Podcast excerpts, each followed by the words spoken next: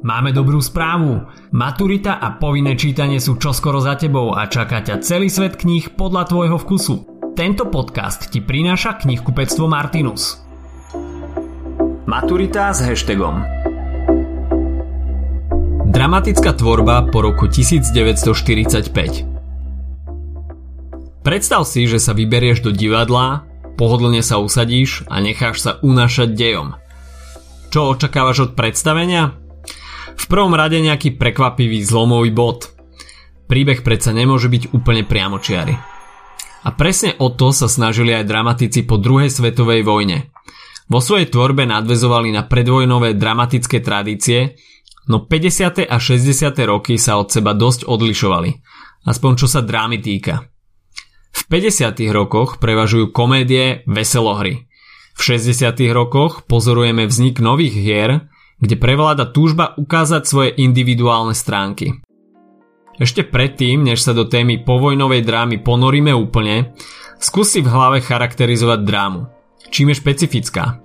Dám ti pár sekúnd.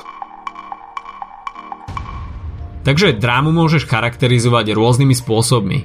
Nejdem do toho však ťahať poučky.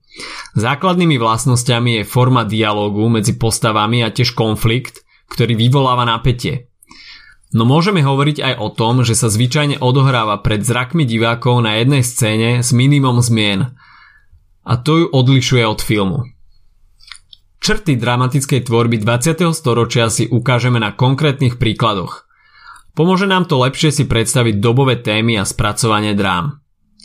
Z americkej literatúry si spomeňme známeho dramatika menom Tennessee Williams a jeho hru Električka zvaná túžba, ktorá na javisko prináša na dávnu dobu netradičné témy.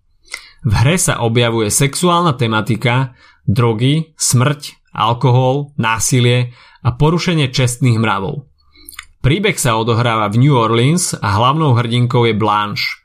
Má mnoho osobných, rodinných aj finančných problémov. Konflikt v tejto dráme vyústi do jej znásilnenia švagrom Stanleym. A keďže Blanche nikto neverí, skončí v ústave pre choromyselných. Mimochodom, ďalšou veľmi známou drámou od Tennesseeho Williamsa je tiež Mačka na horúcej plechovej streche. V 50. rokoch vznikla vo Francúzsku absurdná dráma. Jej typickým znakom je nihilizmus. Nihilizmus ako filozofický smer má negatívny a skeptický postoj k životu a k spoločnosti. Ten je prízračný aj pre absurdnú drámu. Už z názvu vyplýva, že nepôjde o nič bežné. A presne tak to je. Tento druh drámy nemá súvislý dej. Nenájdeme tu ani zápletku, rozuzlenie a záver. A nechýbajú jej len tieto základné výstavbové časti, viazne aj komunikácia medzi postavami na javisku. Tých celkovo vystupuje pomerne málo. Samotná postava nie je jasne charakterizovaná. Nevieme o nej v podstate nič, ani to, odkiaľ sa na scéne zrazu zjavila. Počas deja môžu nastať aj tragické a komické situácie. Dialógy sú dlhšie, ale nedávajú zmysel a vyznievajú dosť chaoticky. A čo autori takýmito drámami sledovali? V prvom rade chceli poukázať na nezmyselnosť života, v ktorom sa všetko opakuje. Ide o akési nezmyselné blúdenie po svete. Medzi predstaviteľov možno zaradiť známe mená ako Samuel Beckett, Friedrich Dürrenmatt, Eugen Ionesco a Václav Havel, prvý porevolučný prezident Československa a hlavná osobnosť novembra 1989. Samuel Beckett sa preslavil divadelnou hrou Čakanie na Godota. Dve postavy, Vladimír a Estragon, stále robia tie isté úkony. Zároveň sa tu objavuje motív čakania, samozrejme opäť bez zmyslu a vysvetlenia. Aj keď sa v deji objavia ďalšie postavy, všetci len ďalej čakajú na Godota. V divadelnej hre sa často opakujú vety, nemajú žiaden význam a všetko vyznieva chaoticky. V závere sa všetky postavy dozvedia, že Godot vlastne nepríde. Aj z toho môžeš vidieť jednoznačné znaky absurdnej drámy. Aj Friedricha Dürrenmatta inšpirovala absurdná dráma. V jeho hre s názvom Fyzici nájdeme mnoho paradoxov. Dej hry sa odohráva na psychiatrickej klinike, kde sa stretnú tri postavy fyzici. Jeden z nich sa v liečebni skryl, aby nemohol byť zneužitý jeho veľký objav. V V snahe tento objav ochrániť sa páchajú hrozné činy, všetko úsilie je však zbytočné. Napínavý dej má prekvapivé vyvrcholenie. Ozajstnou negatívnou postavou je nakoniec riaditeľka liečebne, ktorá objav odhalí a s jeho pomocou chce ovládnuť svet. Druhé slávne dielo je komédia Návšteva starej dámy. Stará pani Klára sa vracia do mesta, aby sa pomstila svojmu milencovi Alfredovi, ktorý ju opustil, keď čakala jeho dieťa. Komédia sa končí smrťou Alfreda, takže pomsta pani Kláry je úspešne vykonaná. V tejto hre tiež vidíme mnohé zvláštne situácie, no ich podstatne menej ako v hre Fyzici. Toľko o absurdnej dráme, presuňme sa teraz do Nemecka, kde vzniklo epické divadlo. Zakladá ho Bertolt Brecht a prináša na scénu aj novinku. Na plátne sa premietajú titulky, divadlo je obohatené o piesne, čo zároveň spomaluje dej.